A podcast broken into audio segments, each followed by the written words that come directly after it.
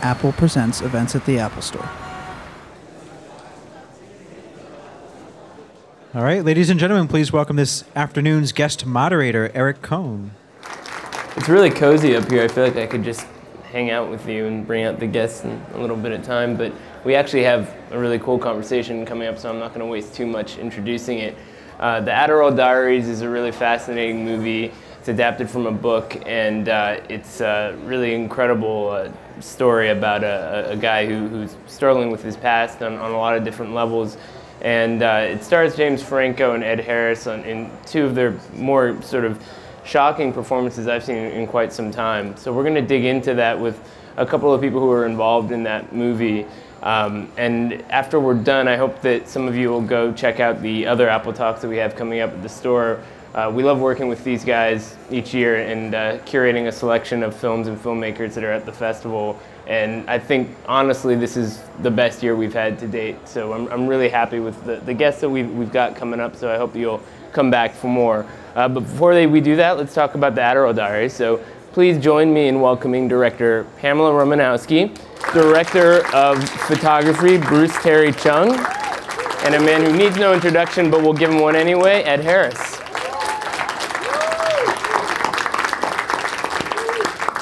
So I, I, I didn't want to uh, get anything wrong about sort of the, the context of this film. So pa- maybe, Pamela, you can give us a little bit of background. Sometimes we show trailers from the film, but we didn't have one today. So can you tell us a little bit about sort of the source material here and how you became aware of it?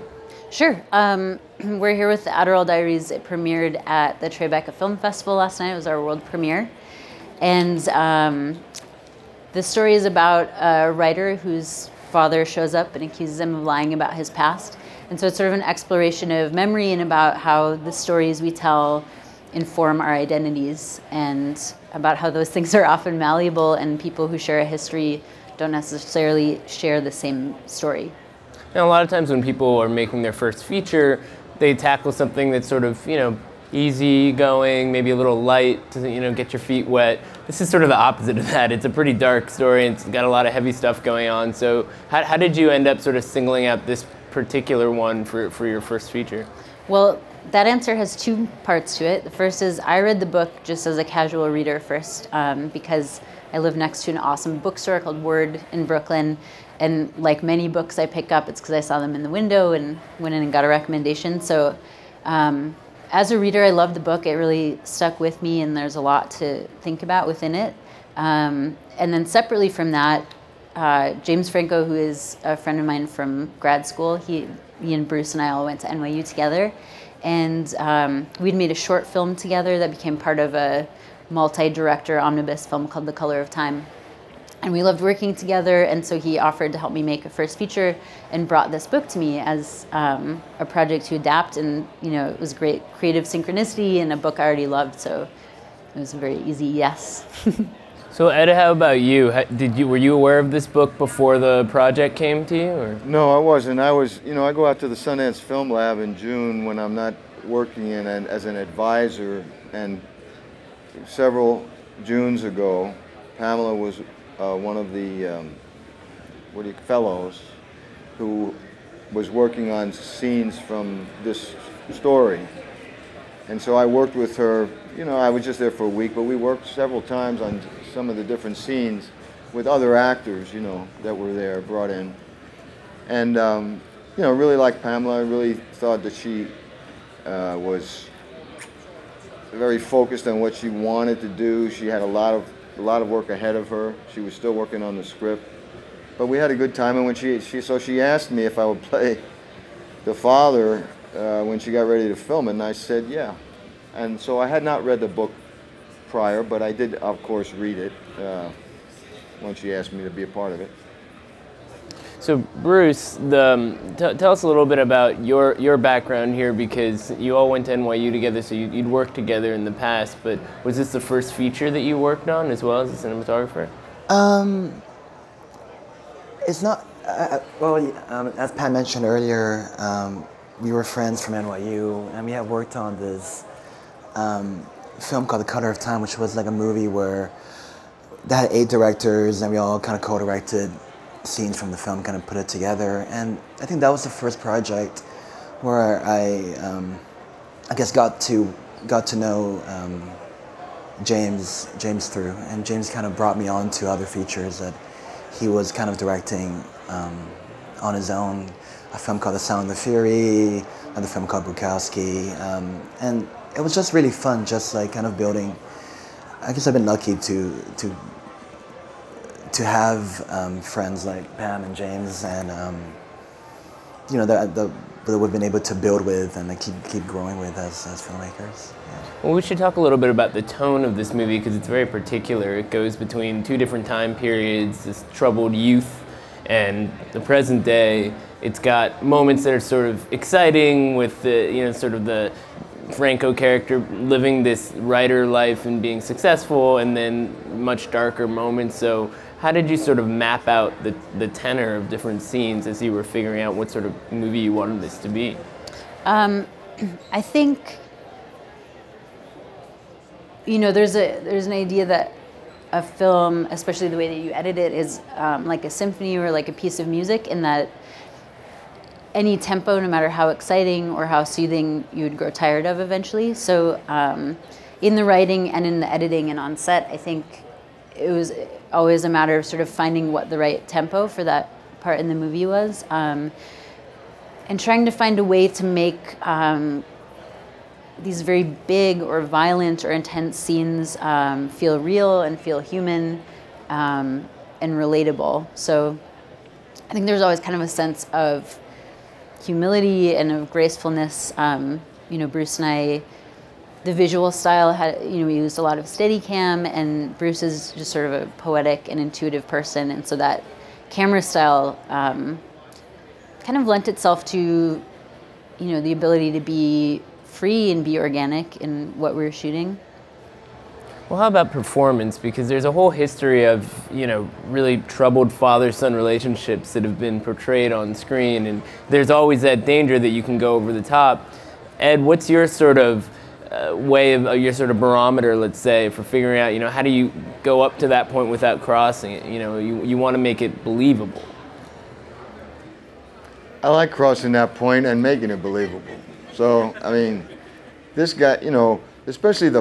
the the history scene, you know, the scenes when I was younger. In the editing, they're just, you just see kind of glimpses of these things, but we shot them as complete scenes. I mean, there, you know, there was, a, there was a lot more going on, and it, it got Timothy, who plays the younger version of James's character, he was really game, you know, because we, I smacked him around quite a bit. I mean, we, we it was very violent, you know, and very uh, real, I thought. I didn't I didn't yeah. think there was any chance of going too far with it.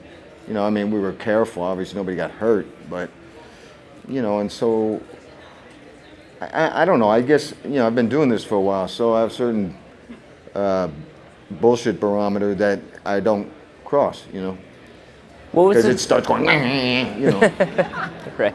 Well, what was the tone like for you guys on set? I mean, when you're doing scenes like that, does it feel like you're sort of in the zone and there with the characters, or do you go in and out? Oh, it's very intense, you know. I mean, and this, these guys, you know, the Pamela and Bruce and the rest of the crew were very, um, you know, I mean, there's a lot of stuff. There's a, the S and M stuff that J- James does, and, you know, so it was very sensitive. You know, the crew was very sensitive to whatever was going on with the actors, and I never felt uh, like I couldn't do what I had to do, you know, and just go for it, you know. I mean, that was this, the whole feeling of the of the shoot for me was, you, you got to go for it here, man. Don't hold back. I mean, if Pamela, if it's, something's too much, Pamela will say, but in terms of putting it out there, that's my job, you know. Pamela, what about for you just sort of directing through some of these moments? I mean, as Ed said, you know, there, there's some really intense sexuality and, and drug use and so forth, and need to make it believable, you know, in a way that, that draws people into this experience. So when you're doing multiple takes, I imagine there there must be some sort of protocol for figuring out what exactly you want. How did you sort of figure out what that was? Um, like to limit the number of takes, do you mean? Well, not not that technical. I mean, it's more just about figuring out how you want this to come across on mm. the screen. Um, I think kind of what Ed said is there's like an internal barometer that tells you when it feels true and when it feels right. Um, and I had the privilege of working with really incredible cast and a really incredible D P and a really incredible crew. So, you know, these are people who I trust completely, and it always feels like you're, you know, working towards the same goal. So I think there's just a moment where it's clear and things gel and you're on set and, you know, there's magic there and the scene feels how it's supposed to feel. And I kind of think everybody knows that. Um, you know, if after that anyone wants to make an adjustment, then we do that. Um, but, you know, we didn't have to do a whole lot of takes. I think, like Ed said, everyone went for it. Um, and so it's pretty easy to accomplish what we wanted emotionally, and then, you know, you cover it. You know, and to establish that that atmosphere of, with, you know, with actors especially, of trust, you know, it really comes down from the top. It comes down from Pamela and who she cast, and because you got to have people that are willing, you know, to trust and be trusted. And then the, all the way down the line, I mean, the actors were there to help serve her vision of this thing. And so, you know, that's what you're trying to do. And Bruce, uh, when you're sort of, you're behind the camera, you're not you're not directing, but are are there ways in which you, you feel like as a collaborator you can sort of influence the direction of, of, of the film and how things are going? I mean, it's obviously it's not purely just a technical job for you. Yeah, I feel like for this for this movie here, where we have such a great cast and it's such an instinctual, intuitive project, I try to be a little bit um, as invisible as possible in, in, in the get-go. I kind of want to give Ed and James and Amber the freedom, that as much freedom as possible to to occupy the space and like own a scene. And then and after watching the rehearsals, it's me and me and my me and my team. We we kind of react to it and be be instinctive to it. Um, we, we shot a Steadicam and long lenses to kind of give ourselves maximum flexibility in terms of like movement and like to be out of the way, to kind of shoot from far away or to like come in and come out as nimbly as possible. And you know, and like I don't want to, I don't want the actors or Pam to ever wait on wait on the technology side of things, on the camera side. I want to be, I know they want to move fast, so I want to I want to be there with them and, and move just as quick.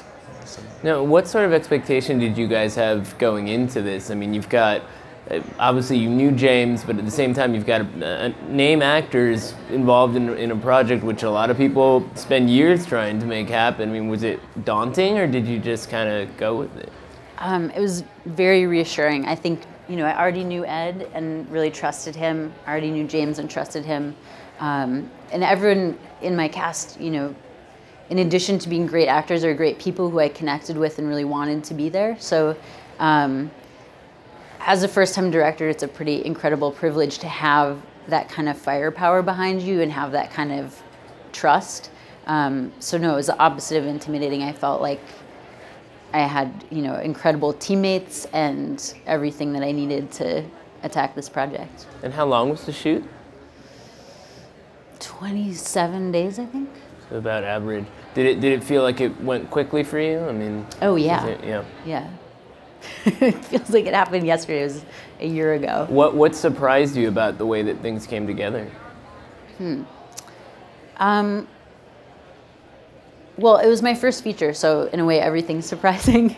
um, you know, I got to. I was just telling Ed that I got to the set the first day and saw like the little parking permit signs, and I always kind of look at those like around the neighborhood just because I'm in film and curious, and they say The Adderall Diaries, and I see the trucks, and I was sort of processing, and I was like, this is my movie. It's really happening. And then I saw Bruce, and then I saw Ed, and you know, from that moment on, it was like, you know, light bulb, bing, here we go. Um, and so it was a real pleasure. There were tons of surprises along the way, um, but all great. I think one of the great joys of directing is that what you have in your head and then what ends up being in front of you are different. Um, and that's because every person who you're collaborating with is bringing themselves and sort of breathing life into it in a way that makes it real. Um, so, you know, Ed and James and the cast have really great instincts and, you know, bring their own surprises with them. You know, Bruce would come up with beautiful shots I never would have thought of in the moment. Um, and there were all kinds of sort of happy accidents that happened that end up being some of my favorite moments. Ed, as, as somebody who's been doing this, as you said, for a long time, I mean, do you still experience this sort of freshness on, on a new film shoot, or is it just a routine at this point? No, no, I mean, the moment, you know, camera's set up, you rehearse, and the, and the act, between action and cut, you know, still very uh, exciting. I like doing it. Well, that that's the crucial thing. Otherwise, we wouldn't be here. Because you never know, you know, what what you might come up with. I mean, it's always, I enjoy take two, whatever is going to happen. You just keep trying to explore the character and the particular scene, and hopefully it's working. Do you figure out as a, sort of a, a, the whole backstory in terms of what we don't see versus what we do see? I mean, how much... How much of what, what's not in the film is, is part of sort of how you relate yeah, to it? Yeah, well, you know, I mean, Neil, the, the, Stephen's father, is, is still alive, and he actually wrote a couple of novels himself, uh, which I, I think I started one. I said, wow, okay, I get the idea here. But, uh, yeah, I mean, I did a lot of, you know, you just do, you know, the script was very strong, and, and the book is the book, so, you know, you have that, and... You know, you just kind of, I didn't really do that much other research other than just a lot of thought about it, you know, and, and uh, you know, the relationship with his son. I mean, I, I don't have a son, but I have a daughter, and obviously, I mean, thank God my relationship with her is not anything like this relationship, but it's still a parental thing, and you know, you know that bond, you know, which is eternal, so there was a lot of stuff I could deal with. And Pamela, how, how much sort of communication with the real-life characters did you have, sort of figuring out how to tell this story? Um, I, I didn't meet anyone except for Steven, um, who was really helpful to me from early on, especially um, when I was first starting work on the screenplay. I met with him a couple of times. Um, and, you know, in addition to his book, so much of what he told me and just watching him, you know, it's a film about, a lot about a guy's inner life. Um, so just being able to watch someone sort of process and understand his psychology was um, a pretty unique thing. I don't think there are many times you can like call your main character up and ask them a question. Um, so it was really cool. And then I think, you know, at some point, if you're adapting something into a screenplay, you know, no matter how much you love that book, you put it on the shelf. You can't hurt the book. The book is still going to be there, and, you know, you have to make it into a movie. Has he seen the final result yet? Yeah, he was there last night. So you had this big screening. Did you get a sense for what he felt in terms of how it played? Compared for to what it? He felt or what mm-hmm. I felt? What he felt. We'll get to what you felt in a minute. Um, I can't really speak for his feelings. I'm not sure. Um, but I'm, I'm also curious, so we should ask him. Um, I felt great. I think, you know, you sit alone with the movie in a tiny room for a lot of the time, editing it and color correcting. Um, And I love being on set, and it, magic happens. I mean, it, it just does. There's like this strange alchemy, and things gel, and it's real. And then that magic goes away for a really long time. And then at some point, you know, when you're finishing, the magic's kind of back. And then, you know, showing it to an audience for the first time is really exciting, because that's the whole point, is to communicate and to connect with people. And so hearing and feeling people react to it and connect with it is really awesome. Yeah. Before we go to an audience Q and A, uh, you've had you had this big screening last night at the Borough of Manhattan Community College, which is a, a, a crowd that's probably much larger than movies made on much bigger budgets can sometimes get into a theater. So it was, it was a huge deal, and it also, I, I imagine, can be surreal for somebody who works on, you know, a relatively low-budget movie and doesn't have distribution and so forth. So, what sort of expectations do you have for making these kinds of movies? I mean, does getting to the finish line with one project inform the steps you want to take at this point, given the different kinds of challenges involved in getting your getting your work out there? Um, I don't know. It's my first movie, so I'm I'm just really glad that, you know, to have finished it, and I have a couple other projects kind of in mind. Um, I think as far as scale, um, you know, one director I admire a lot is Steven Soderbergh, who does tiny movies and does huge movies, and I think there's something to be said for letting the content of the movie dictate like how much money you're going to spend on it and what you think your audience is going to be. Um, so I would love to be the kind of director who can work in all kinds of different ranges and medium. And Ed, you've worked on all kinds of scales, both as actor and director. Is there a sort of sweet spot as far as you're concerned, or what, what sort of advice do you have on that front? I don't know. You know, the business is changing so much, so I've done a lot of independent films in the past few years, and most of them nobody even knows about because they come and go so fast, at least in the theaters, if they even get to the theaters. And they do this whole thing now where it's on video on demand initially, and then then they open the thing for a weekend, and you go, well, wait a minute, and with no advertising at all. And so you say, well, how is anybody supposed to know about this film? And they go, well, it's been on V O D for several weeks, so that's letting them know it's going to come in the theaters. And when it's in the theaters, that's letting them know it's on V O D. And we don't have to spend an effing nickel, you know. And it's absurd. So I don't really know. Uh, you know, if, you know, I, I finally found another project I want to do, and I don't know where it'll end up. I mean, it's it's weird. It's a strange time. I mean, the, you know, the cineplexes are filled with huge, huge, huge budgeted films, and there are so many independent, I mean, you know, look at the film festival, there's so many independent films made every year, you know, many of them are really fine films, and it's just, how do you find them, you know? Maybe somebody in the audience knows. Why don't we open it up for a Q and A? So, Ed, I was curious, you've worked with the big directors, you've worked with small directors, the question was asked a little bit about what the difference is, uh, well, what it is working with a young director, a new director. Are there certain little special experiences that you get from that, that, you know, c- certain discoveries, a level of freedom, or uh, uh, that you get don't get from a, a more seasoned director where there's sort of a level of expectations? And, and, and talk about maybe some special moments here in the filming of this film. Well, it's just really, the you know, it's it's the material that dictates a lot of that. And I mean, I just, I, I worked not long ago on this thing, Geostorm, big picture, you know, Dean Devlin doing it, Bradley Cooper, et cetera. And most of the time I was being directed for the camera. In other words, this is my, the shot I need. I need you to be here, et cetera, et cetera. This film is like, this is what we're doing. The camera will find out how to film us, okay? And so you, that's the kind of two extremes. And then that's, you know, it's fine. I mean, it, I enjoyed both processes. I'm not, I don't remember exactly the nature of your what your question was, but... Uh, or maybe some special moment here that, you know, just because it's a new experience. Well, I mean, I loved working with Pamela because, it, first of all, a lot of times, first-time directors, and especially, you know, people, they're not making independent films to make any money. It's not about that. You know what I mean? It's about passion, and it's about wanting to say something, having a voice, and and and having material that you just want to, you know, it's like a painter or a musician or a composer. It's like, I've got to do it. I've got to put this out there for no other reason than I'm being driven to do so.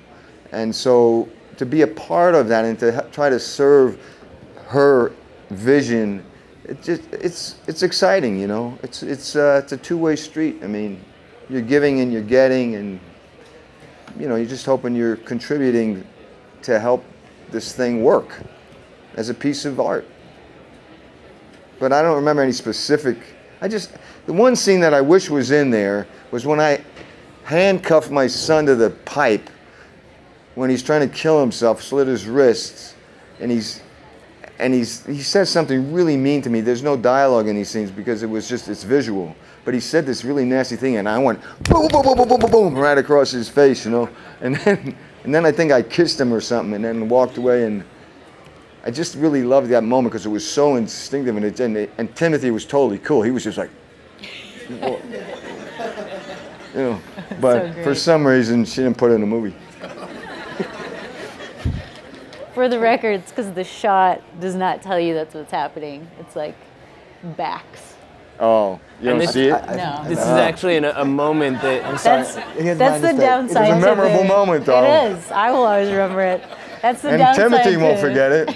No. But that's you, the one you, downside to the it. Camera finds the action is sometimes you miss it. That's all right. Yeah. yeah. But it's in a monologue, yes. I mean, he sort of he picked yeah. up the slack. We'll, all, we'll all remember it. It was amazing. I, my jaw was like on the floor, and then I rolled it back up and, and carried on.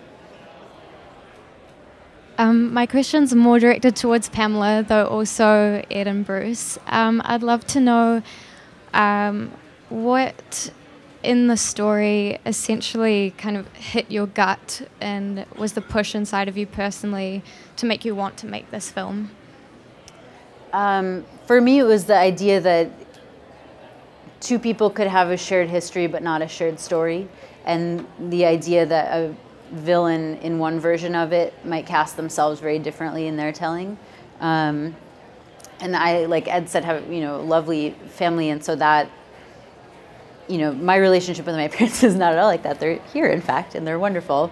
Um, but I think, you know, there are people in my life who I feel burned by, and there are things that have traumatized me, and there's something, um, there's some degree of empathy, I think, in healing that can come from looking at how the other person might tell that story and realizing that um, a lot of the way we construct narratives about painful things has to do with, you know, the need to cope or the need to make sense of it.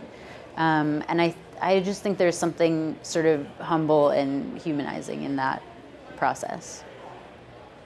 Hi, uh, I was wondering, when you first find out that the project is going through and that it's going to be the real thing, there must be some, like, there must be the novelty of, like, wow, this is going to be a big deal. And is there a moment where there's, like, insecurity about, is this going to be good? Is this going to be what I want it to be?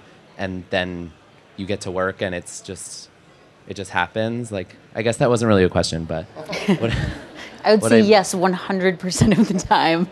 There is insecurity and excitement and hope. Um, you know, that's what makes it exciting and unpredictable. Um, I read on the film festival site that this is the first year that they've had such a large uh, selection from female filmmakers. And Pamela, I was kind of hoping you could speak to that and kind of talk about what you think the future is for filmmaking and what women's role is inside that. Sure. Um, I always have a hard time with that question because I think the goal is to be asked about being a filmmaker and not a female, and it will be great when that isn't a question anymore. At the same time, you know, it's a sexist industry, like many are, um, and I, you know, it's exciting to see more women directing. That said, there have always been women directing, um, and I think that's changing and changing fast. Um, And yeah, Tribeca does have a record number of female directors. I think, you know, they're a great festival, support young directors, female directors, New York directors. Um, so I'm very glad to be a part of it. Hi, um, this is for all three of you. Ed, when you were talking about the little indie movies being um, passion projects, I'm just wondering, given the nature, the changing nature of the business now, if any of you feel that going the T V, the premium T V series route is akin to that, or does that not do it for you? Does that not feel passionate? For example, if you took a book and you wanted to adapt it, would you consider maybe doing it as a limited series because, or do you just? Con- no, I mean, I, I, I think they're doing some obviously great stuff on the, you know, cable networks and and T V and stuff. And this, this thing I'm working on at the moment, I don't really know where it's going to end up. I mean, I'm hoping I can make it, you know, feature-length film. But if the script ends up n- needing more time than that, I have nothing against trying to get a, you know, couple of hour and a half things or whatever it might be on whatever network or cable thing would give me the money to do it. You know, we'll just see. I would say the same. I think um, T V is a exciting place to be, and um, you know, it's a, there are a lot of kind of avant-garde avant-garde stories happening there. Um, there are a lot of T V series I love. I would love to direct something. I mean, you get you'd have more people seeing it on a, you know, scre- you know, streamed whatever than I would putting it in an independent movie house for four weekends. That's for damn sure. Mm-hmm. You just did a T V series. You've been working on a T V series recently. Well, I'm doing this H B O, this Westworld thing, which we shot the pilot for. And I we're supposed to shoot nine more episodes, but I don't think we're starting back up till July. Well, it's pretty cool, I think. You know, it's based on that old seventies film, you know, with uh, Yul Brynner and Westworld. Westworld. Yeah. yeah. Richard Benjamin. Um, so, Pamela, it seems like everything kind of came together like a picture-perfect puzzle. So I'm just wondering if there were any challenges and kind of how you dealt with those, and um, any advice to people in, you know, directing their first feature, things like that. Um, yeah, I th- there are a lot of obstacles along the way. I think, like Ed has spoken about, making an indie film and getting it financed um, and off the ground is a really hard thing. Um, and it was not easy for us the whole way. I mean, we're speaking about it from the other side where it's done, but there were a lot of moments along the way where, you know, I had doubts about whether it would happen. Um, and I think my primary advice to other filmmakers is to find your people and to be very grateful for them when you find them. Hi guys, I'm Alexandria Collins. Just stumbled upon this. It's so amazing. So I love your work, Ed. Um, I had a question, Pamela. I've just done short films and director as well, but how did you get people to really believe in your feature film project? Of course, having a great story is the basis, but like, what did you do to really get this project going? I didn't hear the first part if you did answer that question, but. It's a tricky question. I don't, there's a lot of um, talking people.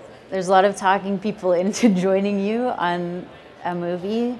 And I don't, I well, don't know. Well, the Sundance thing was, a, you know. Yeah, actually, that that's a good point. Um, Ed and I met at the Sundance Institute's Directors Lab, um, and that was a huge turning point in the life of this script. Was getting to do the Screenwriters Lab, the Directors Lab. Um, you know, it's a really incredible place and an incredible group of people, um, and it exists to help you make this film better, to make your story better, to hone it, hone your craft, and also to meet a whole bunch of people who can help you along the way. Um, and because, you know, they do great work and it has generated some really great films, I think being a part of it just generates some degree of attention and interest. Um, so that was absolutely a huge turning point in the project. Uh, this question is for the three of you. And you guys were talking about being grateful. So, as a filmmaker, I know that there's always, in each project, there's a moment that I take with me that's a special moment. I was wondering if each of you can share what your special moment was during the making of.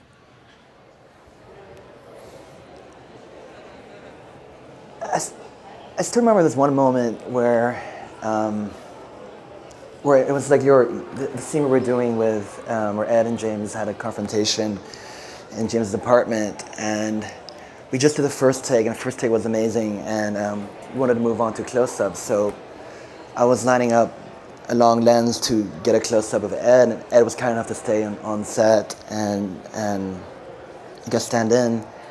And when I lined the close-up, um, you were still in character, and you were still you were you were almost crying, even though we weren't filming. We were you were still like in the moment and like um, living it out, living the confrontation out, and I was so, um, I guess, blown away and touched by that, because to work with, you know, the caliber of actor who um, just gives one hundred percent makes you want to give one hundred percent too in everything you do. You know, it was, it was pretty amazing.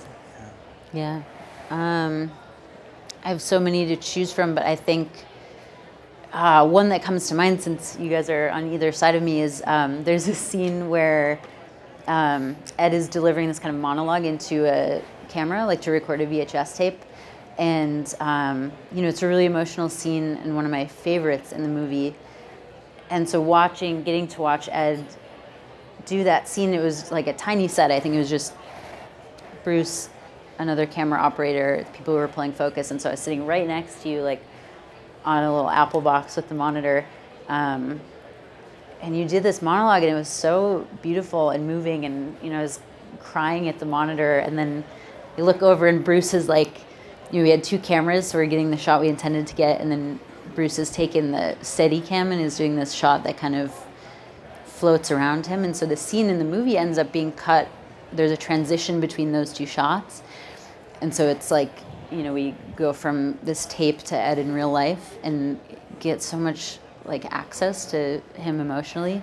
Um, and so I had these two amazing partners in getting that scene in it. That was one of those moments that just felt magical on set.